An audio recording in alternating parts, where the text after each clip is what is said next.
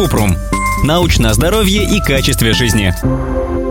Ответили по науке. Бактериофаги. Доктор Комаровский пишет, что принимать их бесполезно, но блогеры-нутрициологи советуют. Кто прав? Кратко, фаговую терапию раньше использовали, чтобы лечить бактериальные инфекции, но сейчас не применяют в клинических целях, поскольку ее эффективность все еще вызывает споры. У мировых научных сообществ нет рекомендаций о применении бактериофагов. Подробно. Бактериофаги – это вирусы, которые размножаются внутри бактерий и убивают их. Блогеры часто преподносят этот компонент как природную альтернативу антибиотикам, но на самом деле у фаготерапии много ограничений. Чтобы применять бактериофаги, нужны особые условия, поскольку они действуют только если фаг остается жив.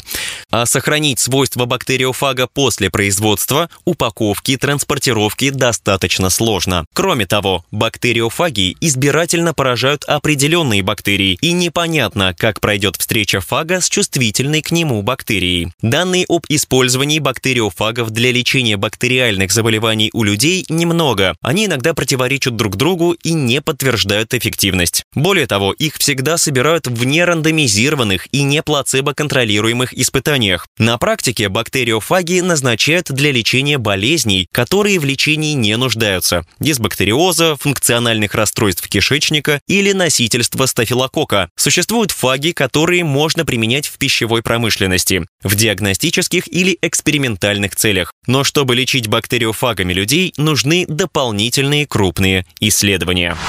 Ссылки на источники в описании подкаста. Подписывайтесь на подкаст Купрум, ставьте звездочки, оставляйте комментарии и заглядывайте на наш сайт kuprum.media. Еще больше проверенной медицины в нашем подкасте без шапки. Врачи и ученые, которым мы доверяем, отвечают на самые каверзные вопросы о здоровье. До встречи!